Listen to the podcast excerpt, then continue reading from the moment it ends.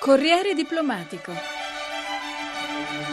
La politica estera e i suoi protagonisti. L'Egitto è di nuovo in preda a disordini per la decisione del presidente Morsi di allargare i propri poteri, una scelta che ha provocato la violenta reazione degli oppositori di piazza Tahrir che hanno protestato vigorosamente arrivando ad assaltare e incendiare alcune sedi dei fratelli musulmani, il partito di Morsi, ad Alessandria e a Siut. Questa vampata però non può oscurare il grande ruolo giocato dall'Egitto, in particolare dallo stesso presidente Morsi, nella sanguinosa sanguinosa crisi tra Israele e Hamas. La mediazione del Cairo ha portato al risultato di far tacere le armi. Del peso ritrovato dell'Egitto, del successo di Mohammed Morsi, dei nuovi rapporti con gli Stati Uniti, Gaetano Barresi ha parlato con la nostra corrispondente a New York, Giovanna Botteri. Questo conflitto ha portato sulla scena internazionale, sulla ribalta e della sua prima ribalta, il presidente egiziano Morsi che si è trovato a fronteggiare una crisi grave e si è destreggiato anche abbastanza bene. In qualche maniera si può dire che dopo questa crisi l'Egitto ha recuperato un suo ruolo importante nello scacchiere del Medio Oriente.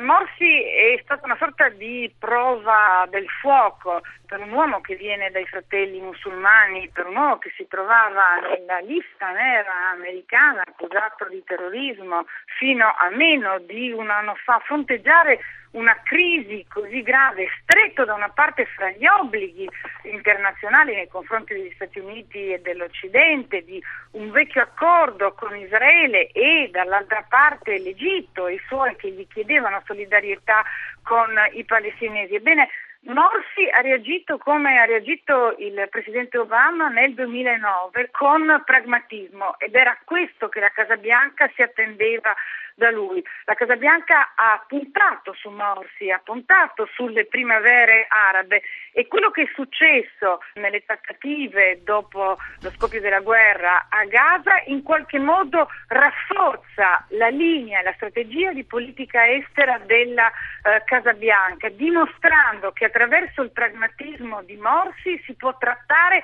anche con Hamas, un argomento tabù fino a pochissimo tempo fa. Ecco, già si parla della strana coppia, ne ricordo anche forse del film in maniera forse un po' irriverente, Jack Lemmon e Walter Matthau, la strana coppia Barack Obama-Mohamed Morsi. La capacità del presidente egiziano di ricondurre allo stesso tavolo, sia pure indirettamente, israeliani ed Hamas e dunque anche ulteriormente indirettamente gli Stati Uniti, apre, come dicevi tu, nuovi scenari, ma soprattutto avvicina Hamas all'Egitto e forse lo allontana un po' dall'Iran. E questa è sicuramente la strategia di Morsi, riportare, ma da un angolo completamente diverso da quello in cui aveva posto eh, l'Egitto, il eh, vecchio regime Mubarak, il Cairo all'interno della strategia medio orientale, impegnandosi a chiudere il passaggio di armi iraniane attraverso il valico di Rafah, in qualche modo Morsi ristabilisce la eh, parte principale che spetta all'Egitto nell'intera trattativa, ma non solo, riesce in questa ultima fase anche a risucchiare all'interno della nuova strategia eh, la Turchia che eh, aveva chiesto un altro ruolo nel Medio Oriente, esigendo una parte eh, molto più importante. Ebbene l'Egitto in questo modo riesce a tornare in prima linea, escludendo da una parte i secolaristi turchi e dall'altra parte gli estremisti iraniani. E questo potrebbe essere molto interessante per lo stesso Israele e per Netanyahu. Ecco, a proposito di Israele, ci sono polemiche in Israele. L'opposizione, capeggiata da Mofaz, ha detto che Netanyahu si è fermato troppo presto e lo stesso pensano gli abitanti del sud di Israele che hanno dovuto subire l'assalto delle centinaia di razzi palestinesi. È chiaro che l'intera questione del sud di Israele sottoposto al lancio dei razzi è legata al, all'isolamento di Gaza, all'imbarco anche navale di Gaza operato da Israele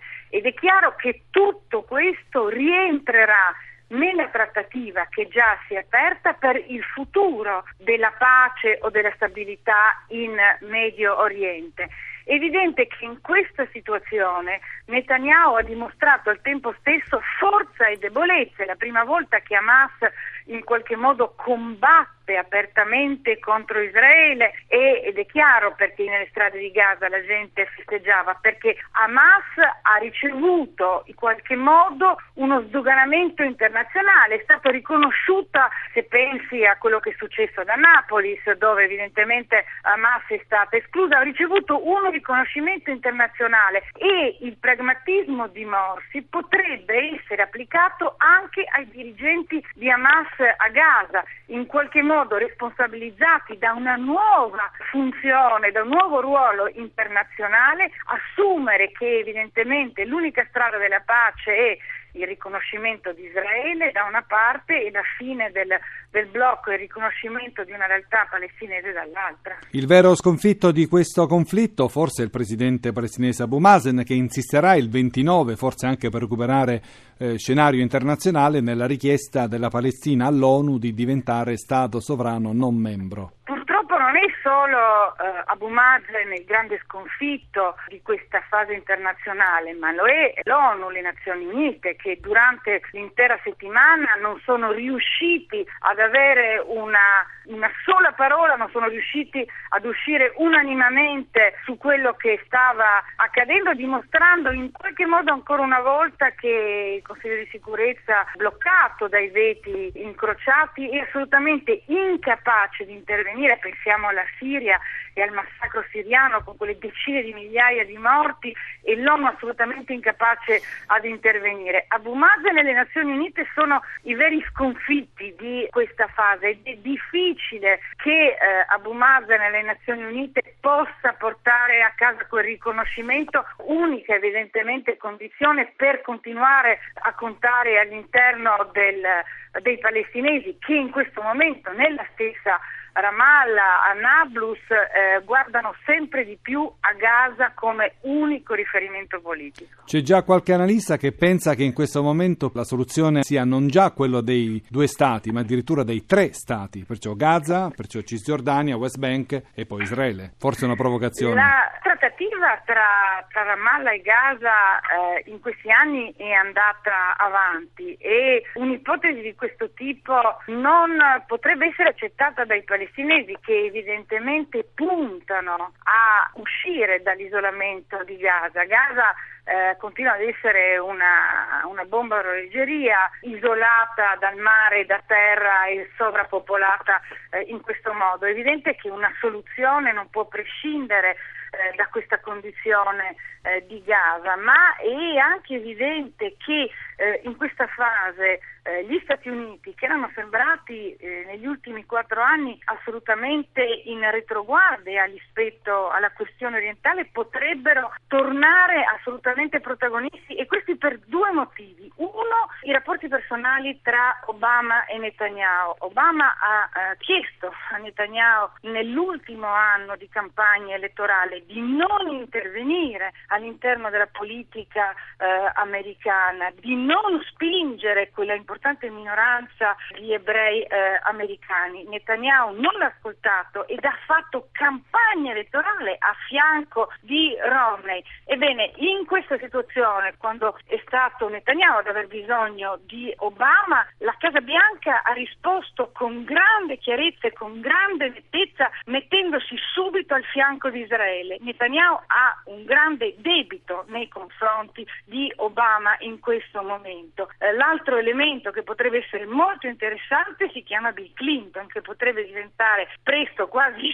sostituendo la moglie che se ne andrà dal segretariato di Stato, potrebbe essere il nuovo inviato speciale della Casa Bianca in Medio Oriente. E ricordiamo Clinton è quello che ha portato più di tutti Israele e i palestinesi vicino alla pace.